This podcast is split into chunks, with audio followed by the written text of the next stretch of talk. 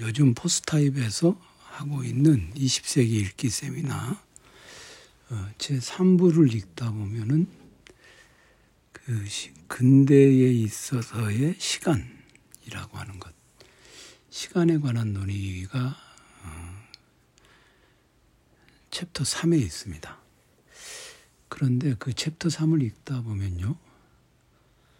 그 도이치의 개념, 도이치란트의 개념사, 개념사 연구의 대가죠. 라인하르트 코젤렉이 제시하는 그 경험 공간과 기대 지평이라고 하는 개념이 굉장히 중요하게 활용되고 있다는 것을 알 수 있습니다. 이 라인하르트 코젤렉의 경험 공간과 기대 지평이라고 하는 이 개념은 사실상 현대 역사학에서뿐만 아니라 그 이런 사회과학 또는 문화사 이런 것에 아주 고루 골고루 적용되고 있는 개념이고 적어도 그 1700년대 이후에 그 어떤 그런 역사학의 동향 이런 것을 설명하는 데도 굉장히 중요하게 사용되고 있는 개념입니다. 그렇기 때문에 이 개념에 대해서 좀 철저하게 알아둘 필요가 있겠다 하는 생각이 들었어요. 그래서 이제 이 개념을 알려면 그 책을 읽어야 되는데 개념을 알려면 책을 읽어야죠. 뭐 인터넷에서 찾아봐 가지고 다른 사람들이 이걸 설명해 놓은 거 이걸 제가 좀 봤는데 글쎄 뭐 저보다 잘난 사람들이 많으니까 그들의 설명이 틀렸다 맞았다 이런 얘기를 하고 싶은 생각은 없고 그런데 요게 이제 그 문학동네에서 번역된 게 있어요. 이 책이 문학동네에서 번역된 요 그러니까 경험공간과 기대지평이라고 하는 내용이 들어있는 그 논문집이 나온 게 있는데 그게 지나간 미래 내 주쿰프트 그게 이제 번역된 게 있거든요. 음, 그런데 이제 요 개념이 번역되었다고는 하는데 그 이 지금 그 코젤렉의 지나간 미래가 품절 상태로 오래도록 계속되고 있습니다. 그래서 이걸 뭐 그 출판사에다 내놓으라고 다시 할 수도 없고 뭐 제가 제가 관여할 수 있는 영역이 아니기 때문에 근데 저는 이게 이제 이표 관계의 중급부터 그러니까 지나간 미래 이게 말이 좀 역설적이죠. 과거 지나간 건데 과거인데 과거가 미래를 뭘 어떻게 한다. 네. 이제 이게 부제가 쭉, 쭉 세만틱 게시틸리허 자이트 역사적 시간 또는 역사적 시대 근데 시간이라고 일 때는 번역을 하는 게 좋을 것 같아요. 역사적 시간의 의미론에 관하여 뭐 그렇게 좀 번역이 되겠습니다. 지나간 미래. 그래서 이걸 이 책을 이 책을 좀 사실 여기에 실린 논문들이 다 중요해요. 그래서 이건 정말 표준 도서이고 그 표준 도서이고 동시에 여기에 실려 있는 그 경험 공간과 기대 지평이라고 하는 이 논문인 거의 뭐 엄청나게 중요한 그런 논문이죠. 이게.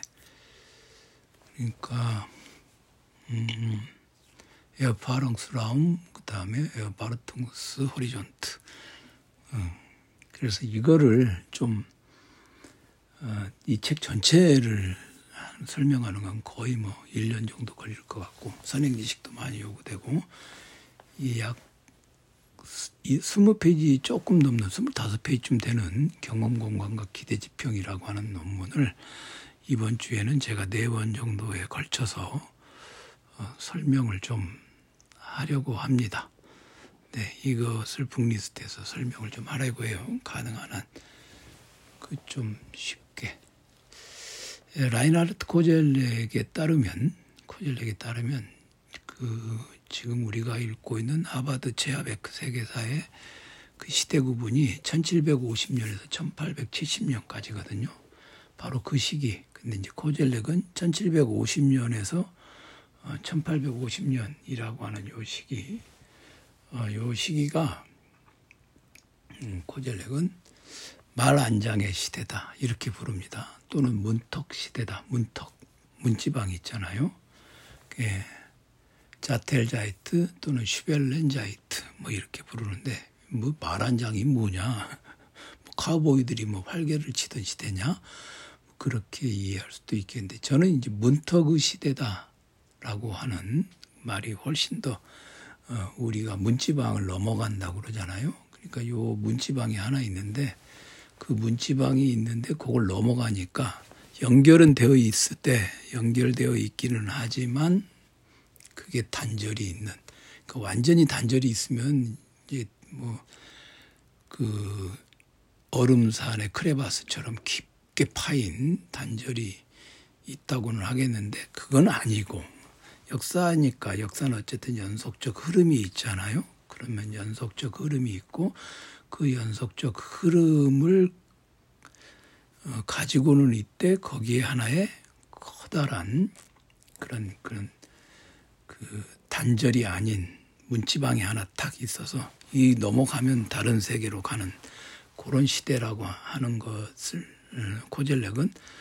1750년에서 1850년 요 사이로 설정을 합니다.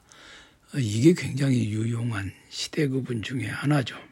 이때 일어난 여러 가지 사건들이 거대한 연속 속의 단결, 단절, 네, 단결이 아니라 단절을 보여줬다. 그래서 이제 말 한 장처럼 푹 패였다라고 말하는데 말 한 장이라는 표현보다는 저는 문턱의 시대 라고 보는 것이 더 적당하다고 봅니다.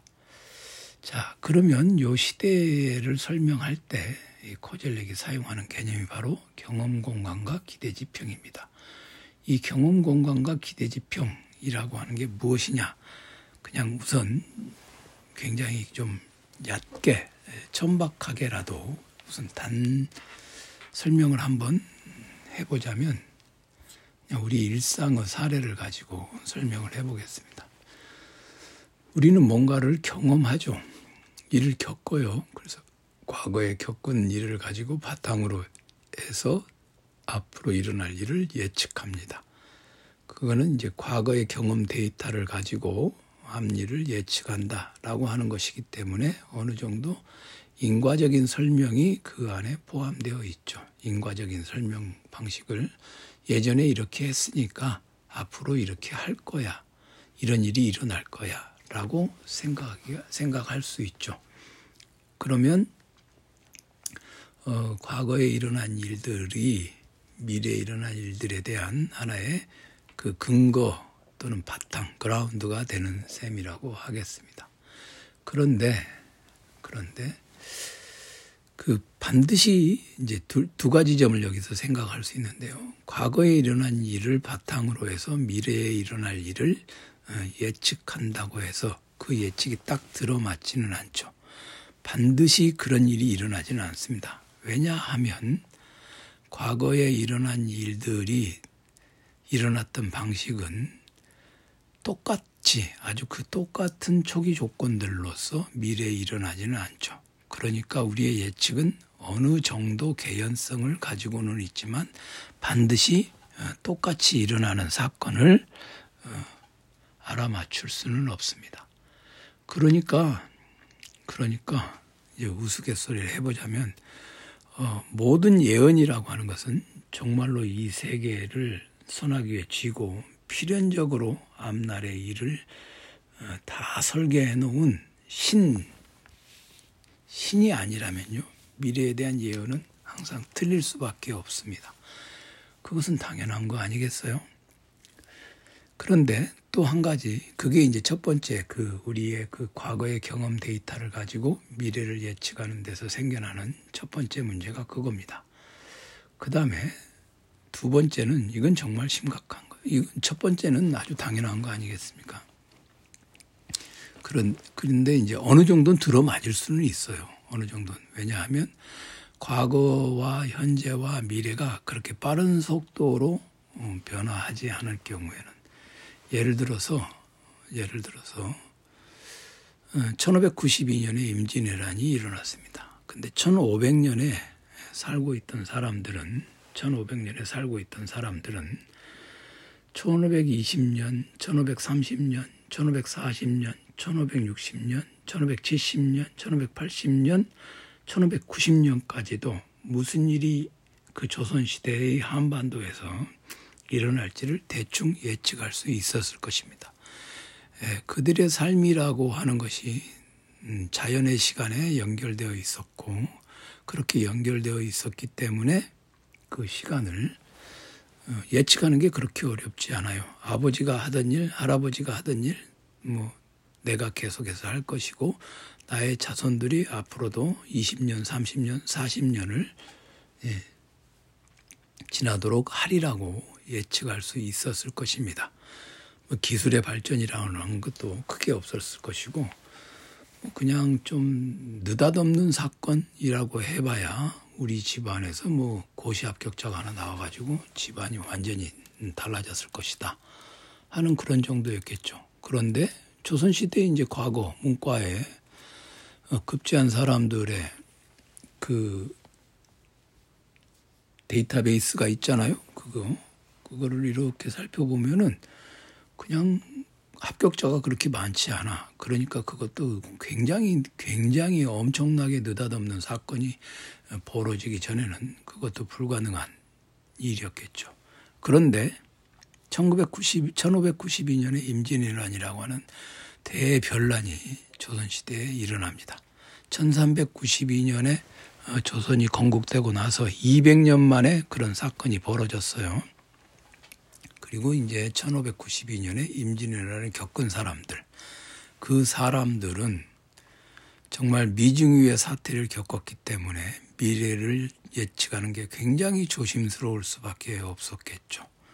가령 1630년에 어 그러니까 1630년의 사람들 그 사람들은 불과 불과 30년 전에 예, 불과 30년 전에 그 일을 겪었기 때문에 앞으로도 언제 전쟁이 또 일어날지 모르겠다 하는 그런 불안 속에서 살아갈 수밖에 없었겠죠. 그러면 그들의 기대 지평이라고 하는 것은 아 지금 우리가 지금 살고 있는 것이 편안하게 살고 있다 해도 그들의 마음 속에는 뭔가 예측이라고 하는 것이 어, 과거 1592년 이전 사람들과는 다른 방식으로 일어날 수밖에 없었을 것입니다. 그런데 지금 현재 2023년을 살고 있는 우리들은 당장의 우리 다 자신의 생애 속에서 우리 자신의 생애 속에서 어, 당장 저만 해도 20, 22살이던 때의 지금 저의, 저의 모습을 떠올려 보면 상상도 하지 못하는 머나먼 미래로 와버렸습니다. 그때는 정말 상상하지 못했던 일들을 지금 하고 있습니다. 근데 그것이 그냥 제가 살아있는 당대에 일어난 일이거든요. 불과 40년 만에 이런 일이 벌어져 버리고 말았습니다. 그러니까, 그러니까 이 속도를 감당하기가 어려운 거예요. 이 감당하기가 어렵기 때문에 사실은 70대 어, 이상 된 노인들은 70대 이상 노인이라고 할 수 있나요? 어쨌든 70대 이상 된 사람들은 그 속도를 감당하기 어렵기 때문에 그냥 특정한 과거의 특정한 시점에 자기가 갖고 있던 생각 그리고 자신이 흔들림 없이 그 자신을 지켜주던 생각 그 생각에다가 자신을 딱 붙들어 매놓고 바깥 세상이 변화하고 있는 것도 외면하고 그 변화하는 세상에 의해서 어, 바뀌고 있는 관념도 외면하고 그리고 그 변화하는 세상의 주역과 그 변화하는 관념의 주역들마저도 외면하고 대화하지 않고 그들만의 세계 속에서 살아가는 것이 안심, 안심이 됩니다. 그것은 서튼 확실한 것이 아니라 그들이 추구하는 건 세큐리티예요. 안정된 세계를 원하기 때문에 그렇게 살아갑니다. 저는 그 70대 이상인 사람들이 그 자기네들만이 가지고 있는 제일 전제로부터 출발해서 거대한 거대한 허구 속에서 어, 살아가는 것을 이렇게 설명하는 것이 가장 적절하지 않나 그렇게 봅니다. 예측이 불가능하기 때문에 예측을 포기하고 기대 지평을 갖질 않아요. 기대하지 않았습니다. 미래에 대해서. 그냥 안심하고 어, 살아가다가 죽기를 원하고 있는 거죠. 저도 가끔 그런 그런 바람을 가지고 있을 때가 있거든요. 그냥 공부 안 하고 공부했던 것만 가지고 살다가 그냥 대충 이걸로 해서 그냥 깨작깨작 하다가 죽어도 괜찮겠다라는 생각을 하는데 글쎄 저는 이제 공적으로 공헌해 놓은 바가 많아가지고 어쩔 수 없이 계속 새로 나온 책이 뭔가 있나 이런 걸 뒤적거리면서 또 그리고 지금 공부를 열심히 하고 있는 앞날이 정말 구말리 같은 20대 청년을 가끔 보면서 일주일에 한 번씩 이렇게 보면서 아유 내가 공부 않고 게으름 부리고 있으면 저놈이 나를 얼마나 개무시하겠나 아이, 강요한도 별 수 없는 놈이구나 하루는 그런 경멸을 받기 싫어서 어, 그를 외면하기 싫어서 그냥 이렇게 합니다. 네. 우리가 이제 경험과 예측이라고 하는 것에 대해서 간단히 아주 그냥 허접한 예를 들어서 설명을 했습니다. 자, 그런데 이제 코젤렉이 말하는 경험 공간과 기대 지평이라고 하는 이 말은 이렇게 허접한 것과는 조금 다릅니다. 조금 다르기 때문에 그것을 이제 먼저 설명을 해 보겠습니다. 이제 지금부터는 좀 학문적으로 학문적으로 생각을 합니다. 경험이라든가 기대라든가 이런 말들 있죠. 이런 말들은 사실은 특정한 내용을 가지고 있는 것이 아니라 우리가 어떤 사태들을 파악할 때, 어떤 사태를 파악할 때 사용하는 그런 형식적인 범주들입니다. 이런 형식적인 범주들이기 때문에 이런 형식적인 범주들은 사실 어, 우리의 과거의 역사적, 경제적, 사회적, 정치적 범주이거나 아니면 우리의 우리가 살아온 생활 세계 속에서 이게 생겨나는 것입니다. 자, 예를 들면 음, 민주주의라는 개념이 있습니다. 민주주의라는 개념은 우리는 겪어보지 못했겠죠. 조선시대 사람들한테 민주주의 이렇게 얘기하면 뭔 말인지 모르지 않겠어요? 또는 코젤렉도 얘기하는 것처럼 음, 사회적 노동 이런 말 또는 우리가 주권 이런 개념이 있잖아요. 국권이라는 말은 들어봤어도 주권이란 말은 1800년대의 어, 1800년대의 그 조선 사람들에게는 도대체 알 수 없는 그런 것이었겠죠. 그리고 그 사람들에게는 공간이라든가 시간이라든가 지금 오늘날 우리가 사용하고 있는 아주 익숙하게 사용하고 있는 이런 생산력, 생산관계, 뭐 전쟁과 평화 이런 수로들 또는 자유 또는 사회 이런 개념들은 도대체 어, 낯선 개념이었겠죠. 물론 그런 개념들과 유사한 뭔가는 그들이 가지고 있었겠지만 그런 것을 가지고 있었겠지만 그 경험 그들의 경험 세계 속에서 그들의 생활 속에서는 민주주의라든가 자유라든가 이런 말들은 가능하지 않았을 것입니다. 그렇, 그렇다면 그렇다면 우리가 살아가고 있는 생활 세계가 달라졌기 때문에 이 세계를 규정하는 어, 개념들도 달라질 수밖에 없죠. 코젤렉이 이제 경험 공간과 기대 지평이라는 말, 어, 그 말은 이제 아주 새롭게 그 아까 말씀드린 문터그 시대, 그 시대를 어, 설명하기 위해서 새롭게 어, 도입한 개념입니다. 그렇기 때문에 이 개념을 이해하는 데는 우리가 살아가고 있는 이 세계, 즉 시간에 의해서 빠른 속도로 시간이 압축되고 생애 한 사람의 생애 속에서 전혀 다른 종류의 그런 경험들을 하게 되는 그런 상황을 염두에 둘 필요가 있겠습니다. 음, 그렇지만 앞서서도 말씀드린 것처럼 앞날을 예측한다라고 하는 그런 것들을 생각해 보면 어, 우리가 어떤 것을 경험하고 있을 때야 또는 어떠한 경험이 쌓여야만 앞날에 대한 예측도 가능하고 또 앞날에 대한 기대도 어, 가능하겠죠. 그런 경험들이 없다면 그런 경험들이 없다면 어, 아무것도 기대하고 아무것도 예측할 수 없을 것입니다. 그런 경험이라는 것도 사실은 따지고 보면은 각각의 개인이 스스로 해봐야 되는 거예요.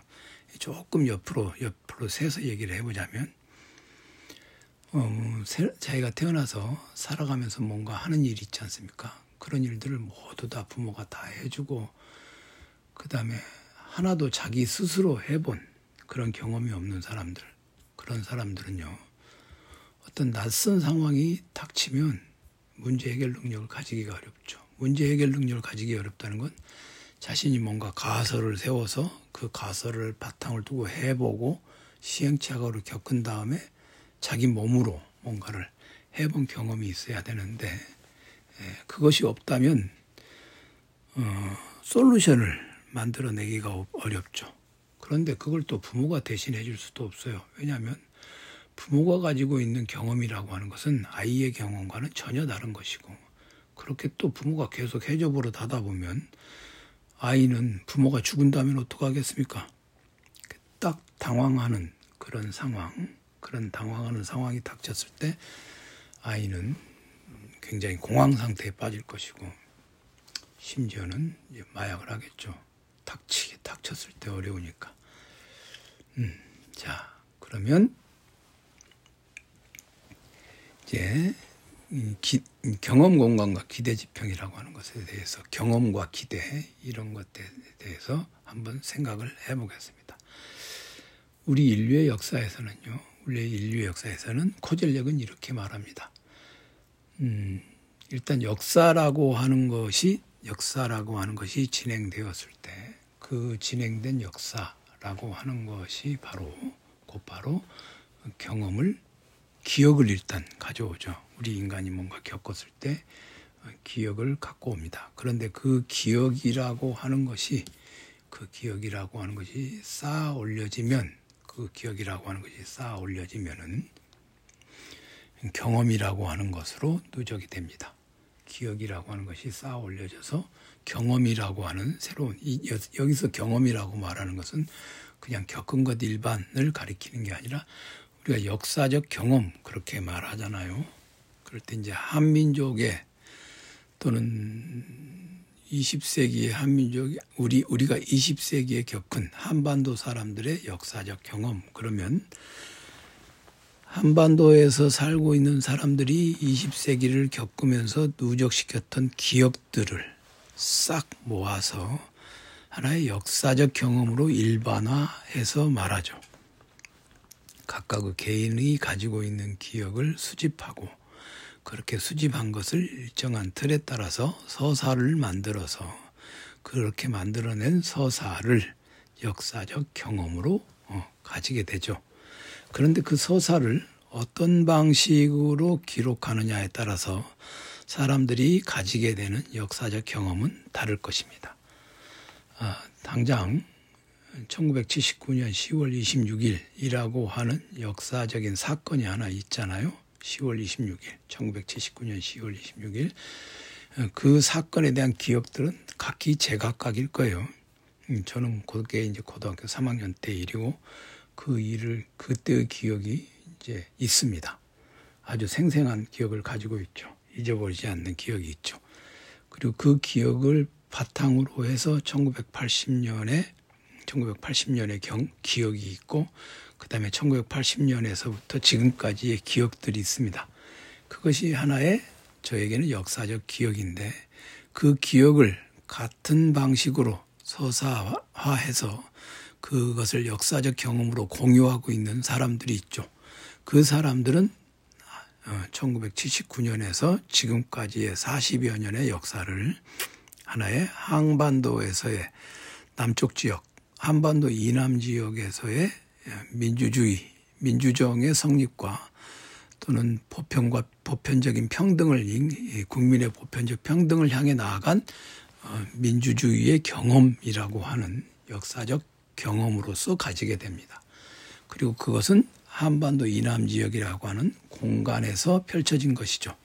그래서 경험 경험 공간이라고 하는 개념을 가지게 됩니다. 그런 그리고 그것에 바탕을 두어서 아주 자연스럽게 앞으로 이러이러한 일이 벌어질 것이다. 또는 이러이러한 일이 예, 일어났으면 좋겠다 하는 그런 기대 지평을 가지죠.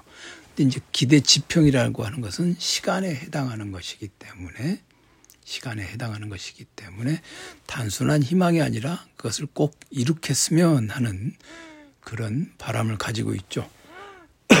바로 그러한 기대 지평이 앞날에 대한 역사적 인식까지도 구성을 하게 됩니다. 즉 경험 공간은 경험 공간은 과거의 기억들을 일반화해서 특정한 공간 속에서 일어난 기억들을 일반화해서 가지는 것이고 그것을 바탕으로 해서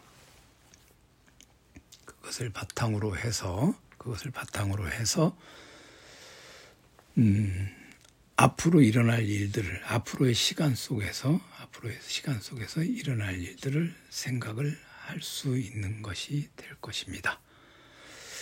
오늘 일단 여기까지 하겠습니다.